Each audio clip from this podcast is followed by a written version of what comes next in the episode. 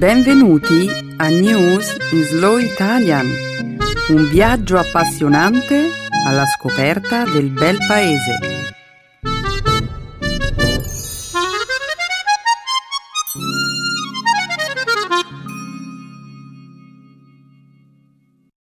Oggi è giovedì 2 aprile 2015. Benvenuti a una nuova puntata di News in Slow Italian. Ciao Emanuele! Ciao Benedetta! Un saluto a tutti i nostri ascoltatori. Nella prima parte del nostro programma, oggi parleremo delle elezioni presidenziali che si sono svolte in Nigeria. Parleremo inoltre di una campagna aerea lanciata nello Yemen da una coalizione di paesi arabi. Proseguiremo poi con i risultati di uno studio che individua nell'atto di incrociare le dita un metodo per alleviare il dolore fisico. Infine, a conclusione della prima parte del nostro programma, commenteremo un curioso incidente che ha preceduto una partita di calcio che ha visto in campo le squadre di Argentina ed El Salvador allo stadio FedEx Field, dove gli organizzatori hanno accolto la squadra di El Salvador suonando l'inno nazionale di un altro paese. Ma, ehm, Benedetta, ho sentito bene? Incrociare le dita può alleviare il dolore?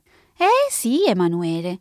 È il risultato di uno studio molto serio condotto da un team di ricercatori presso una nota università del Regno Unito. Bene, bene. Non vedo l'ora di approfondire questo argomento allora. Certo, Emanuele, ma prima dobbiamo presentare la puntata di oggi. Come sempre, la seconda parte del nostro programma sarà dedicata alla lingua e alla cultura italiana. Nel segmento grammaticale questa settimana studieremo l'uso del congiuntivo nelle proposizioni indipendenti. Infine, nello spazio dedicato alle espressioni idiomatiche, esploreremo una nuova locuzione italiana. Cercare col lanternino. Un ottimo programma, Benedetta. E allora perché aspettare un minuto di più? Diamo inizio alla trasmissione.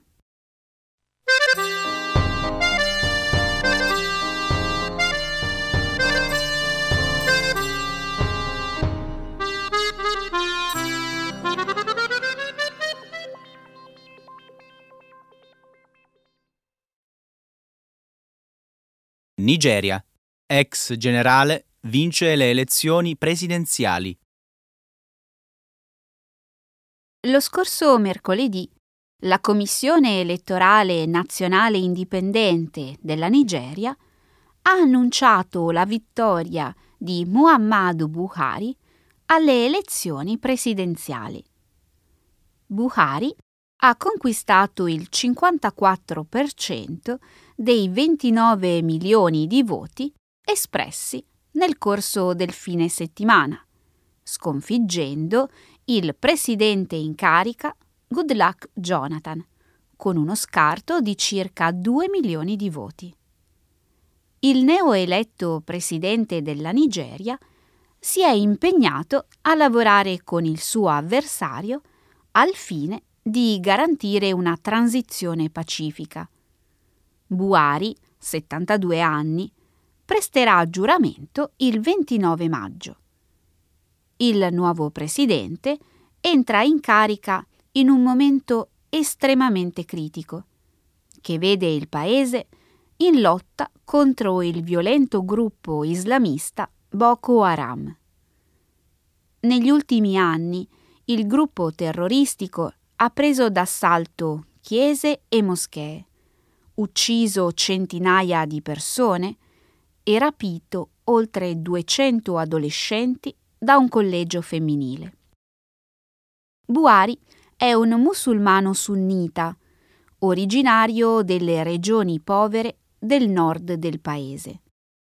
ex generale, salito al potere nel 1983, 1983 in seguito a un colpo di Stato militare, Buhari venne deposto due anni dopo, nell'agosto del 1985, in seguito a un nuovo colpo di Stato militare. L'attuale vittoria alle elezioni presidenziali giunge dopo quattro tentativi falliti di porsi alla guida del paese, dopo il primo allontanamento dal potere negli anni Ottanta. E ora che succederà? Che cosa significa questa vittoria elettorale per la Nigeria, l'Africa e il mondo intero? Io sono ottimista. Buhari ha promesso un cambiamento. Mi auguro che la sua ascesa al potere coincida con una presa di posizione più decisa su temi come la corruzione e Boko Haram. Io penso che la gente abbia scelto un leader militare per sentirsi al sicuro, una persona con la capacità di affrontare problemi di cruciale importanza, come il terrorismo. Non dovremmo dimenticare, infatti, che Buhari è stato il capo militare di un regime dittatoriale. Beh, Buhari sostiene di essersi convertito alla democrazia. E tu ci credi? Non lo so, eh, solo il tempo può dirlo. Per il momento i nigeriani hanno diversi motivi per festeggiare. È vero, per la prima volta nella storia della Nigeria l'opposizione ha sconfitto il partito di governo nel corso di elezioni democratiche competitive. È stato bello vedere che le elezioni si sono svolte pacificamente. Sì, soprattutto se pensiamo agli innumerevoli governi militari, colpi di Stato ed esperimenti democratici falliti che hanno segnato la storia della Nigeria. Tu pensi che questo risultato elettorale possa aiutare gli altri paesi africani che hanno delle elezioni in programma per i prossimi 18 mesi?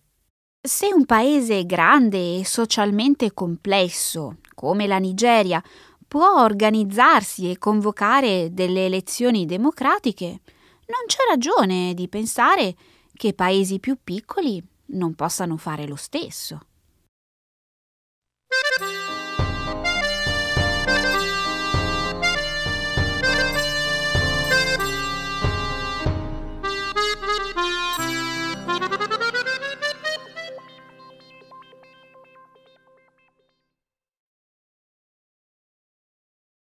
Yemen, coalizione di paesi arabi, lancia una campagna aerea.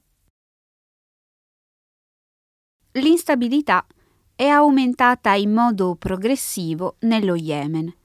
Da quando gli Houthi, un gruppo di minoranza sciita, hanno iniziato a guadagnare terreno in tutto il paese.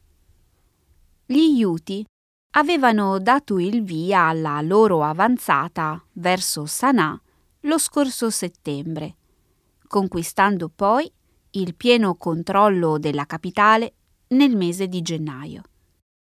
A quel punto il presidente Abdu Ramu Mansur Hadi è stato posto agli arresti domiciliari. Hadi aveva sostituito nel 2012 Ali Abdullah Saleh, che si trovava alla guida del paese da 33 anni.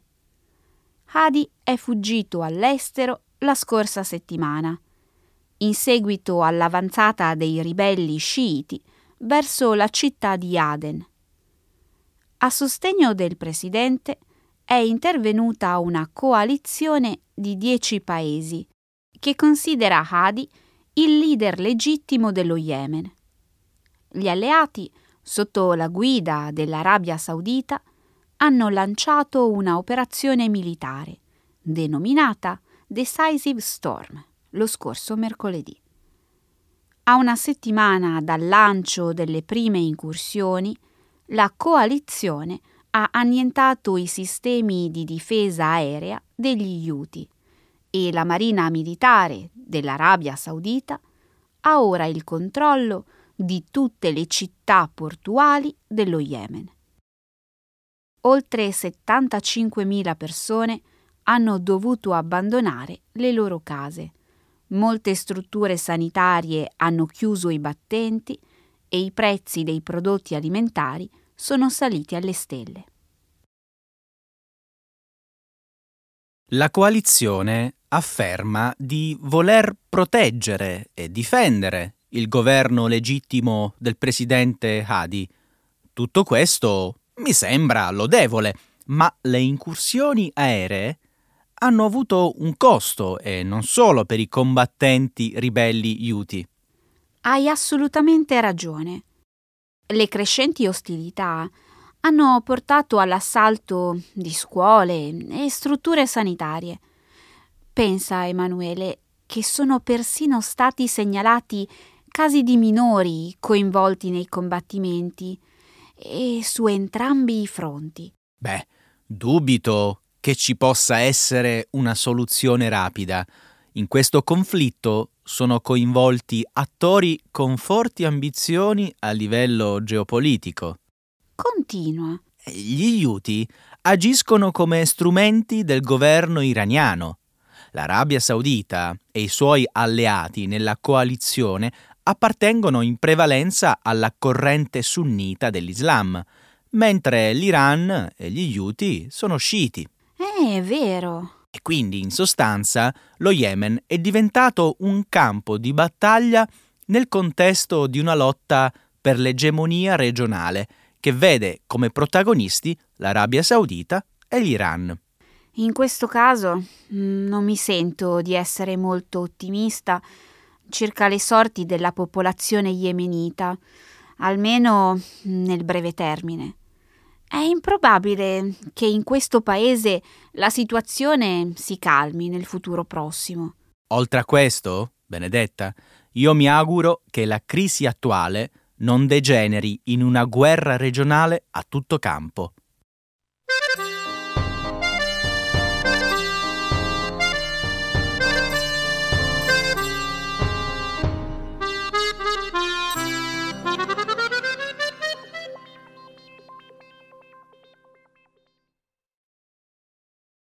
Incrociare le dita attenua la percezione del dolore.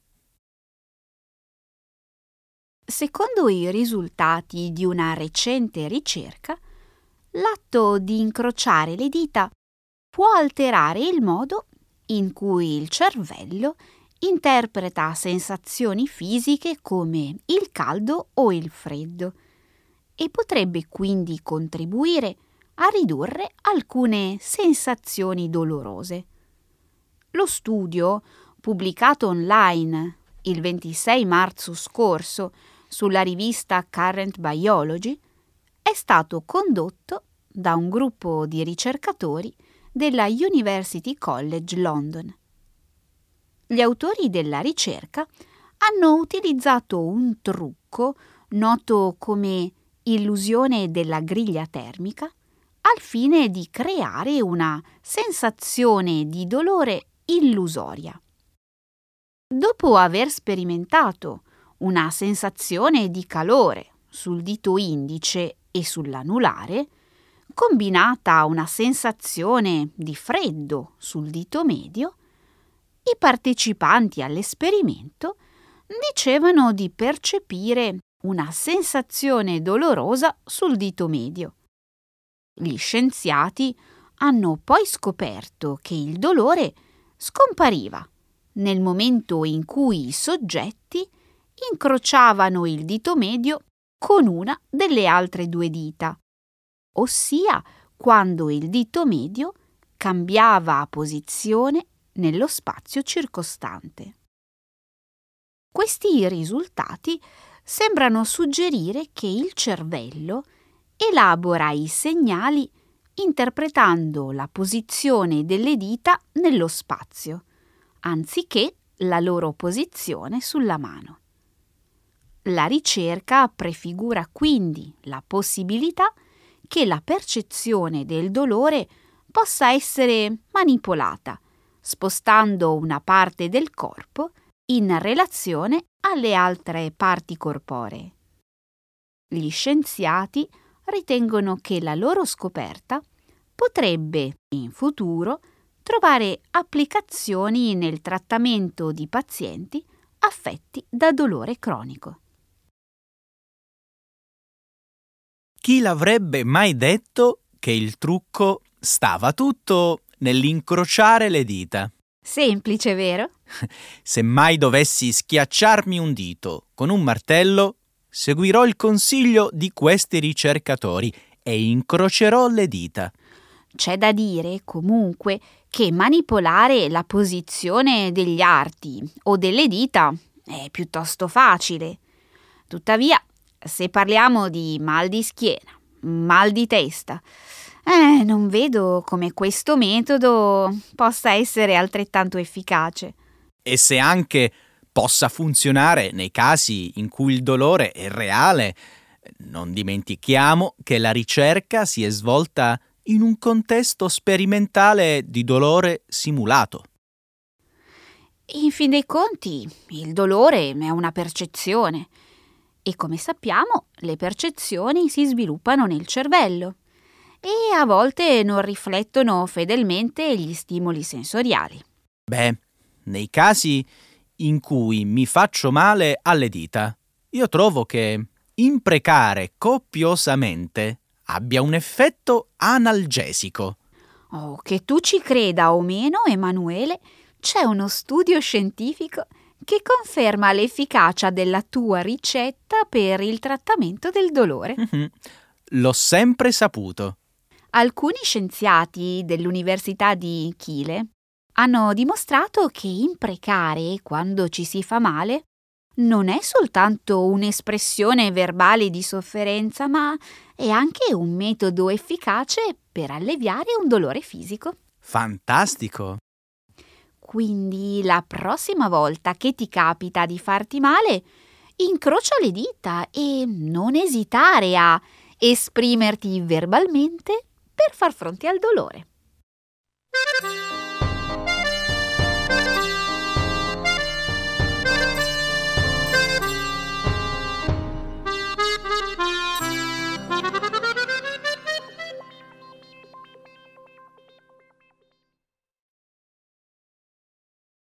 El Salvador contro Argentina suona l'inno nazionale sbagliato. Oltre 50.000 spettatori hanno assistito lo scorso sabato a una partita di calcio amichevole che ha visto in campo le squadre di El Salvador e Argentina. La partita si è giocata nel Maryland, negli Stati Uniti, presso il FedEx Field, lo stadio che ospita solitamente le partite della squadra di football americano dei Washington Redskins. La squadra argentina, che ha giocato senza Lionel Messi, ha vinto la partita per 2 a 0, con due gol di Mai Benega e Federico Mancuello. Com'è consuetudine, prima dell'inizio della partita, sono stati suonati gli inni nazionali dei due paesi. Gli organizzatori, tuttavia, hanno erroneamente trasmesso l'inno dell'isola di Man, o terra natale, al posto dello storico inno, imno nazionale, della Repubblica di El Salvador. Durante l'esecuzione dello sconosciuto inno nazionale, i tifosi di El Salvador hanno fischiato disgustati, mentre sul volto dei giocatori della squadra centroamericana si dipingeva un'espressione disorientata. La CMS Sports, la società che ha organizzato l'evento, ha espresso il proprio rammarico per lo spiacevole incidente e ha fatto sapere che intende assumere la piena responsabilità dell'involontario errore. un portavoce della società di eventi sportivi ha affermato che l'incidente non è stato determinato da cattive intenzioni e ha confermato che la società adotterà le misure necessarie per evitare che un episodio analogo si verifichi in futuro. Com'è possibile che il DJ sbagli musica? Il suo lavoro consiste nel suonare due soli brani musicali nel corso dell'intera partita. A quanto pare l'inno dell'isola di Man e quello di El Salvador si trovano l'uno accanto all'altro nell'elenco alfabetico degli inni nazionali. In ogni modo, il DJ non poteva controllare una seconda volta? Non ci sono scuse per un simile errore. Oh, andiamo, Benedetta. Sono sicuro che non è la prima volta che succede una cosa del genere. Hai ragione, non è stata la prima volta. Ah, aspetta, aspetta, ora ricordo. Una cosa simile è successa ai campionati arabi di tiro a segno in Kuwait, eh, vero? Ero sicura che ricordassi quell'episodio. Sì, sì, sì. In quell'occasione l'atleta kazaka Maria Dmitrienko vinse una medaglia d'oro, ma nel corso della cerimonia di premiazione gli organizzatori trasmisero erroneamente l'inno parodia del film Borat. Esilarante! E sai com'è stato giustificato l'errore? Uh, come? Gli organizzatori hanno detto di aver scaricato da internet la parodia dell'inno per errore. Ah, fammi cercare su Google l'inno del Kazakistan. Ah. ah, oh sì, vedi? La versione del film Borat appare in cima ai risultati di ricerca.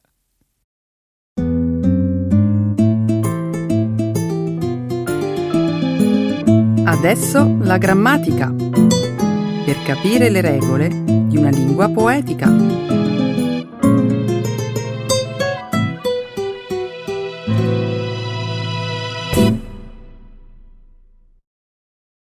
the subjunctive in independent clauses.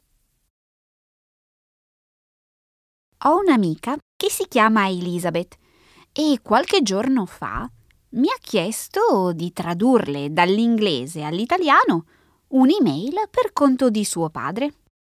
Uh, mi consenta, signora Benedetta, che questa storia non sia noiosa come quella che mi ha raccontato l'ultima volta. Signore Emanuele, mi segua con attenzione e non si lagni. Parli pure, signora Benedetta. La famiglia di Elizabeth ha origini italiane. Nei primi del Novecento i suoi bisnonni lasciarono il loro paese di origine e non vi fecero più ritorno. Va bene, sentiamo come procede questa storia. Con il passare del tempo, figli, nipoti e pronipoti hanno perso i contatti con il ramo della famiglia che vive ancora in Italia. Beh, tutto ciò è abbastanza normale. Basti pensare che si tratta di quattro generazioni che da più di cento anni non mettono piede sul territorio italiano. Certo. Di recente il padre di Elizabeth è riuscito a rintracciare alcuni lontani cugini. Ecco spiegato il mistero dell'email in inglese. Giusto. Vado al nocciolo della questione. Quando le ho mostrato la mia traduzione, Elizabeth mi ha chiesto perché non avevo usato ciao come inizio. Come perché? Quando ci si rivolge a qualcuno che non si conosce, si usa un saluto più formale, come buongiorno o buonasera, o magari un semplice salve. Lei si è incuriosita e mi ha chiesto se conoscessi l'origine di ciao e salve. Ti confesso che per un attimo sono andata nel panico. Che fare? Da dove cominciare? Magari la tua amica avesse rivolto questa domanda a me. So tutto su questo argomento. Io le ho dato una spiegazione soltanto sulla parola ciao, perché sul saluto salve invece mm, non sapevo nulla. Tu cosa avresti risposto al mio posto? Il termine salve deriva dal latino e significa in buona salute. Anticamente era un augurio, un'espressione di buon auspicio.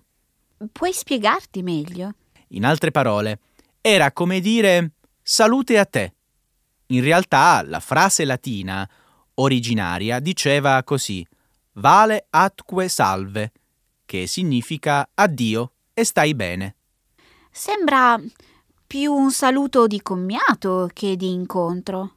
Ma è una storia vera? Non è che ti sei inventato tutto? Non essere sempre così scettica. Parlami piuttosto delle origini di ciao. In realtà non sembra nemmeno una formula di saluto italiana. È possibile che provenga dall'Oriente? È una parola italianissima e viene dalla laguna più famosa d'Italia. Che abbia capito bene? Ti riferisci a Venezia? Sì.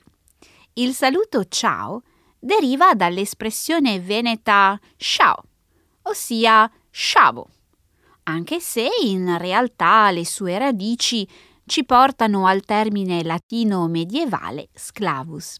Interessante.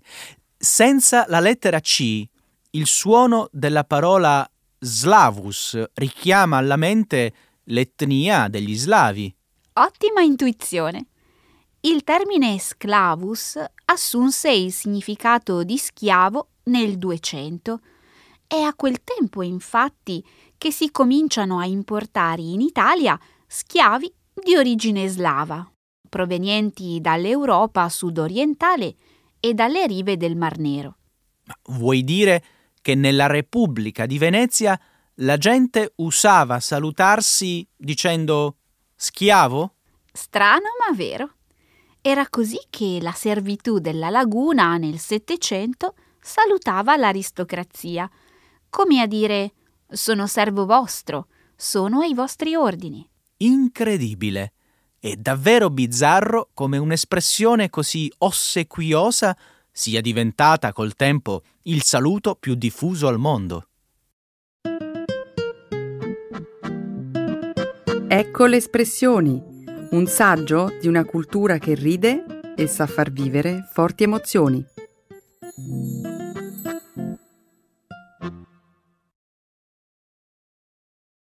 Cercare col lanternino. To search high and low.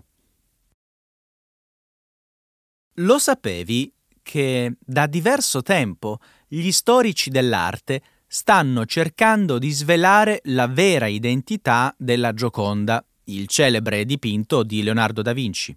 Certo. E non sai quante ipotesi e congetture sono state formulate in tutti questi anni. Lasciamo stare questo argomento. È una storia senza un finale. A me invece incuriosisce.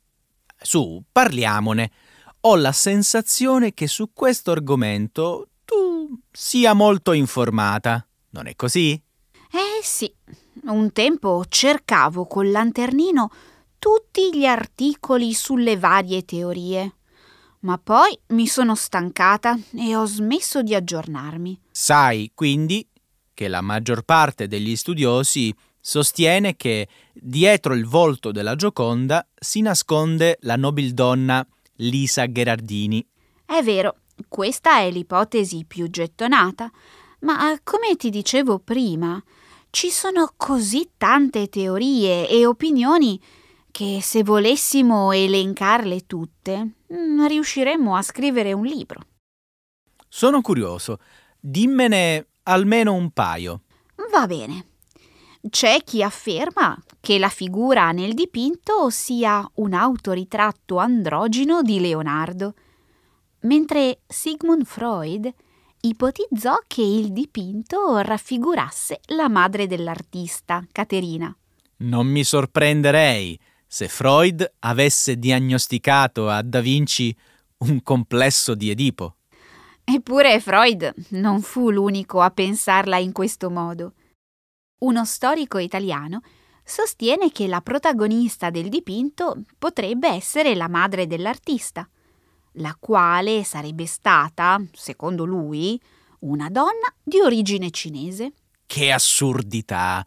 Bisognerebbe cercarli col lanternino i lineamenti orientali nella Gioconda.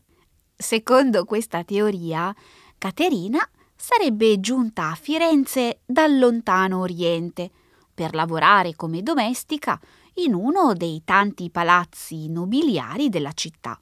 A me sembra una teoria davvero fantasiosa, anche se, lo ammetto, molto suggestiva. Concordo.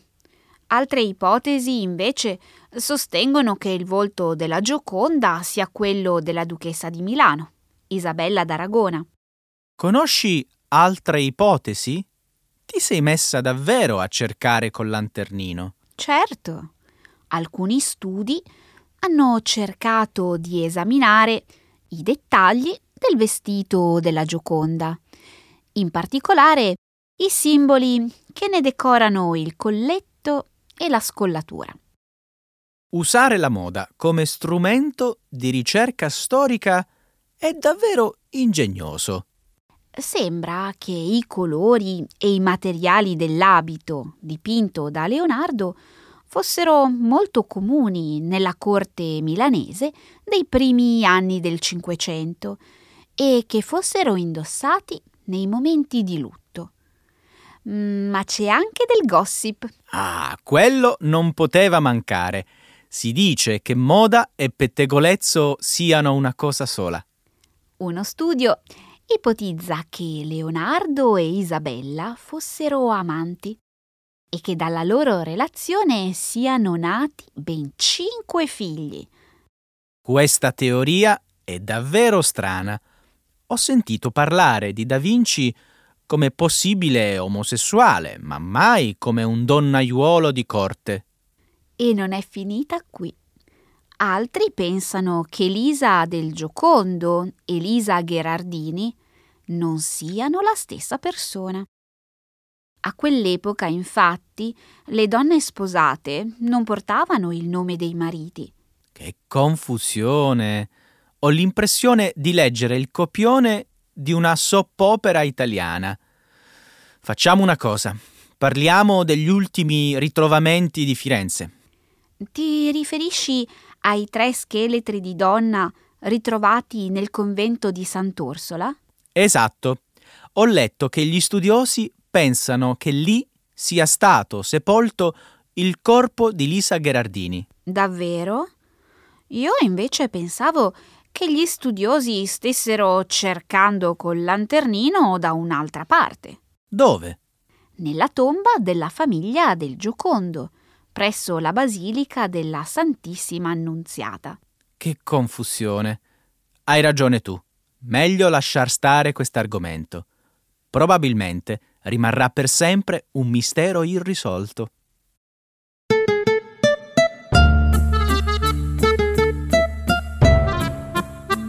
Siamo arrivati alla fine di un'altra bella puntata di News in Slow Italian. Sì, è stata proprio una bella puntata, Emanuele, non c'è che dire. Ma salutiamo tutti quanti e diamo l'appuntamento alla prossima settimana.